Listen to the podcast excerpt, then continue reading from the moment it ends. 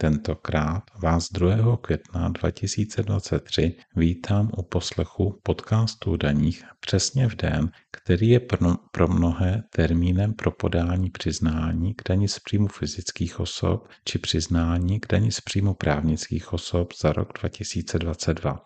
Máme tady sice toleranční lhůtu pěti pracovních dnů, ale jsem několikrát v podcastu o daních zdůrazňoval, že pro švihnutí termínu dnes tedy nedodržení termínu 2. května 2023 je nepříjemné, například vzdání se uplatnění daňové ztráty, to v případě vykázdání ztráty za rok 2022. Dále u neoznámení příjmu vynaloženého na obstarání vlastní bytové potřeby. To v případě, kdy je toto oznámení podmínkou pro osvobození příjmu od daně z příjmu fyzických osob, pokud byl příjem dosažen v roce 2022 a také u neoznámení příjmu dosaženého v roce 2022, který je osvobozen od daně z příjmu fyzických osob a který přesahuje 5 milionů korun.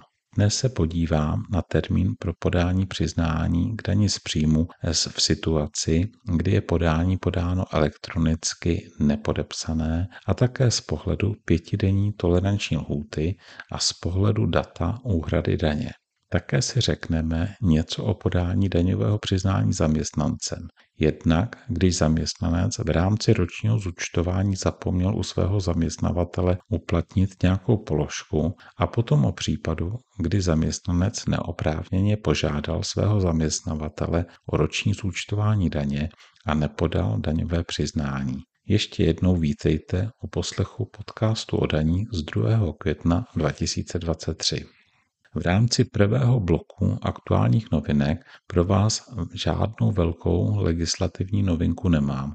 Snad jen upozornění na zákon novelizující současně zákon o zaměstnanosti a současně zákon o ochraně zaměstnanců při platební neschopnosti zaměstnavatele. Tento zákon schválil Senát a s účinností od 1. července bude například omezena délka dočasného přidělení agenturního zaměstnance na dobu třech let v průběhu pěti let. Tedy předpokládám, že novelu bez problémů podepíše prezident. Tato novela také například omezí ochranu pracovních poměrů jednatelů, pokud se jejich společnost ocitne v úpadku a není schopna uhradit mzdy. Nově nebude v tomto případě náležet ochrana těm jednatelům, kteří mají na společnosti alespoň 25% podíl. Dnes tuto ochranu vylučuje až 50% podíl jednatele na společnosti. Také jste zřejmě zaznamenali nahlašování zaměstnanců na dohody o provedení práce a dohody o pracovní činnosti nezakládající účast na nemocenském pojištění, a to již od 1. dubna. Jedná se tedy o podávání oznámení o nástupu do zaměstnání správě sociálního zabezpečení i u dohod o provedení práce do 10 000 korun měsíčně a u dohod o pracovní činnosti do hranice 4 000 korun. Tady jsem zaznamenal, že tato povinnost docela dost zaměstnavatelů vylekala. Nahlašují se však jen dohody zaměstnanců s dočasnou ochranou, Typicky se tedy jedná o nahlašování dohod uprchlíků z Ukrajiny.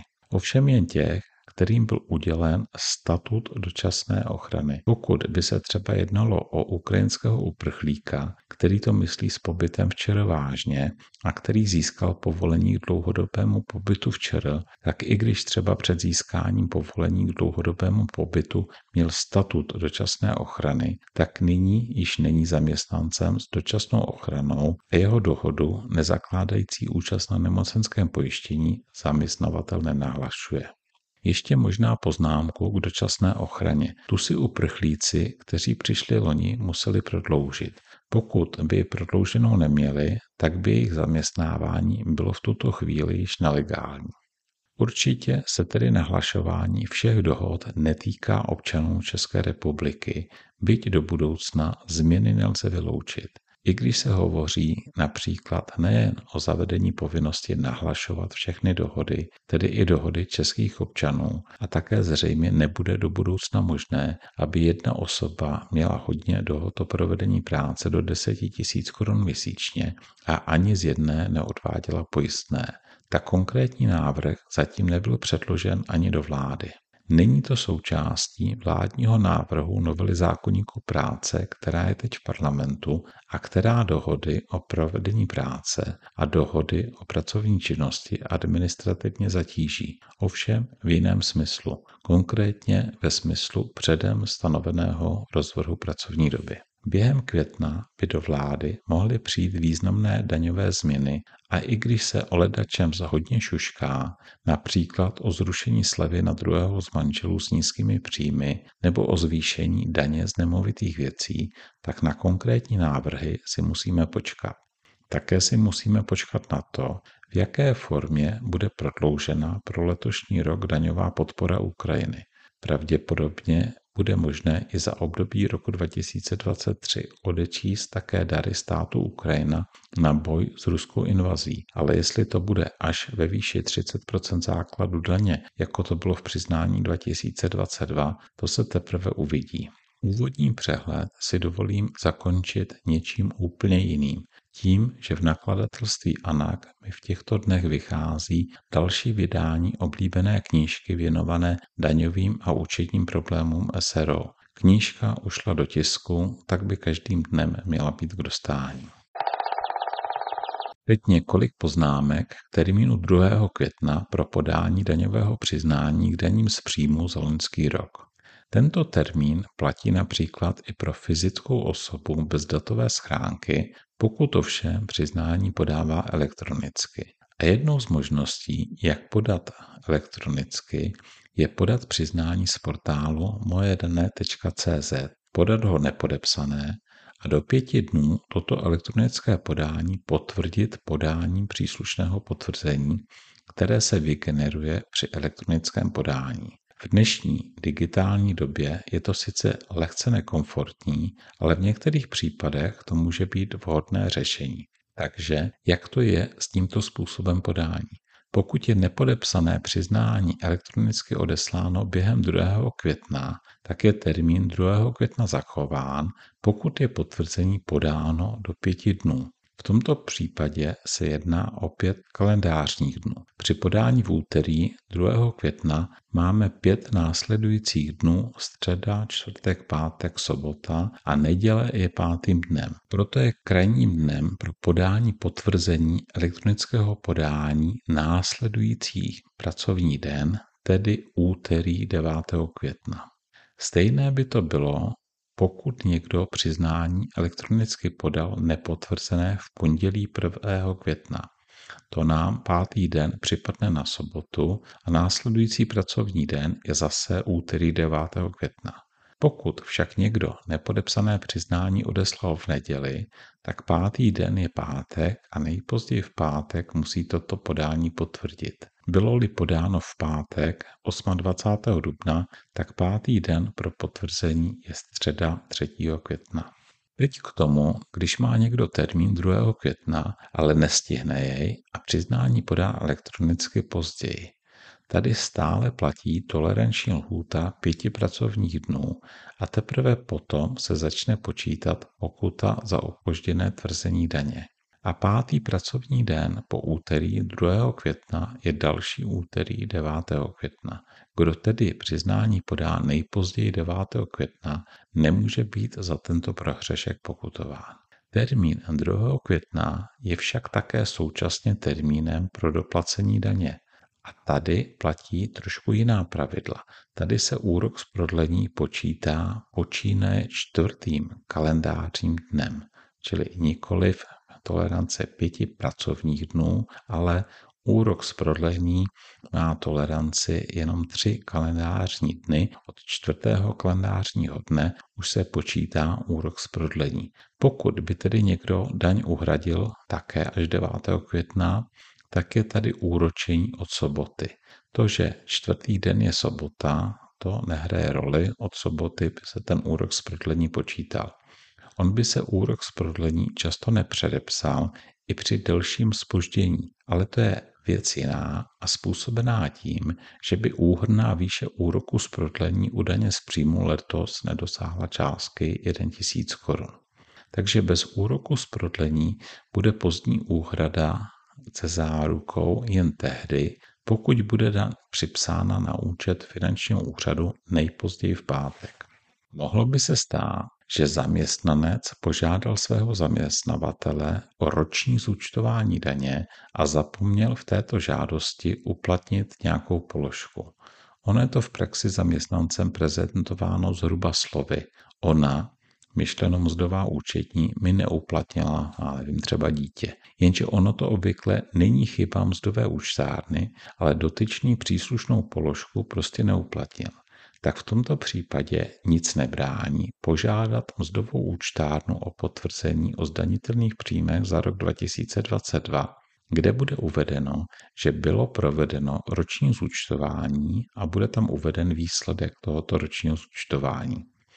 A s tímto potvrzením je možné podat daňové přiznání a položky neuplatněné v ročním zúčtování uplatnit v daňovém přiznání a případný přeplatek, kvůli kterému to děláme, si nechat poslat na účet. Nezbytným předpokladem pro roční zúčtování u zaměstnavatele bylo, že zaměstnanec nemá za rok 2022 povinnost podat daňové přiznání. To však zaměstnanci nijak nebrání, aby daňové přiznání podal dobrovolně. A je úplně jedno, kdy jej podá. Může ji tedy klidně podat třeba až v září a pořád to bude v pořádku. Pokud by vyšlo najevo, že zaměstnanec podobně něco neuplatnil u svého zaměstnavatele i za rok 2021, je za rok 2020, tak může stejným způsobem podat přiznání i za tyto roky a také by se nejednalo o pozdní podání přiznání. Na přiznání za rok 2019 to už by bylo pozdě, to už podat nelze.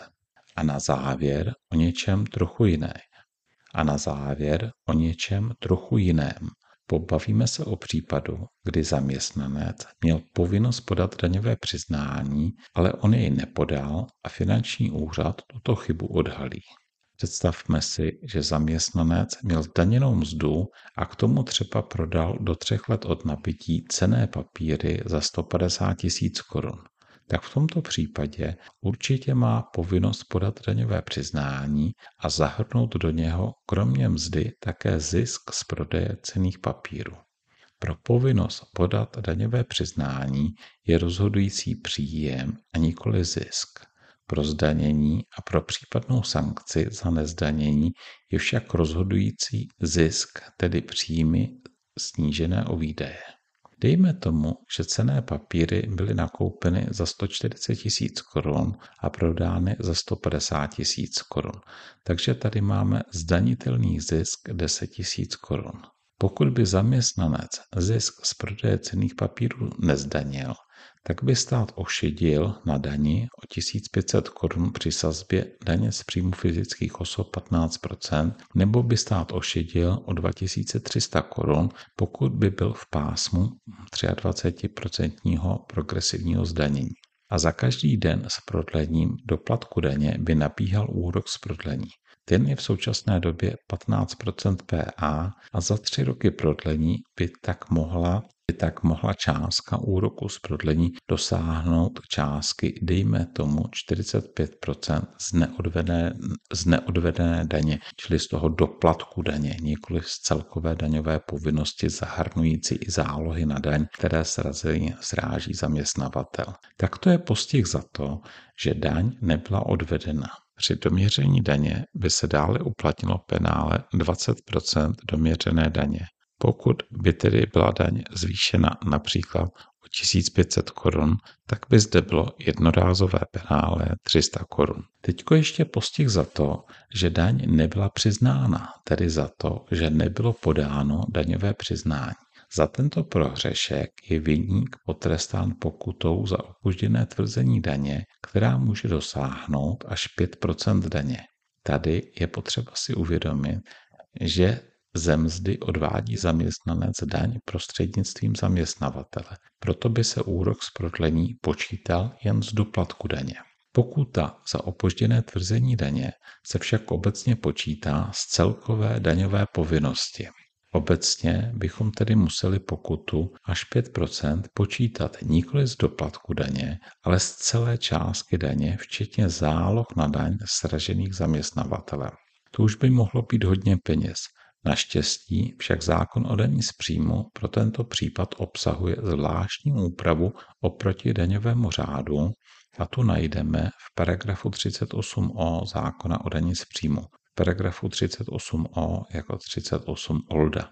Pokud je celkový základ daně tvořen alespoň z 50% základem daně ze závislé činnosti, tak je pokuta za opožděné tvrzení daně desetinová.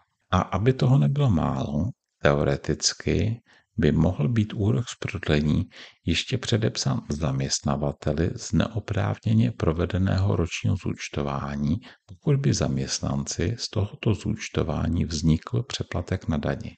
A protože to způsobil zaměstnanec, tak by zaměstnavatel požadoval z úrok z prodlení po zaměstnanci. Tak to je na závěr k tomu, že nesplnění daňových povinností se může prodražit.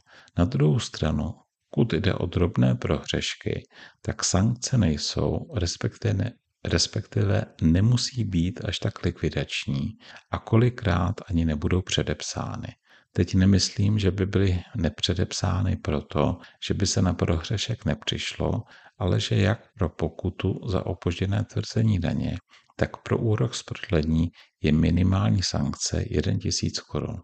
A pokud výše sankce tohoto minima nedosáhne, tak se ani nepředepisuje. Děkuji za pozornost, přeji krásné květnové dny.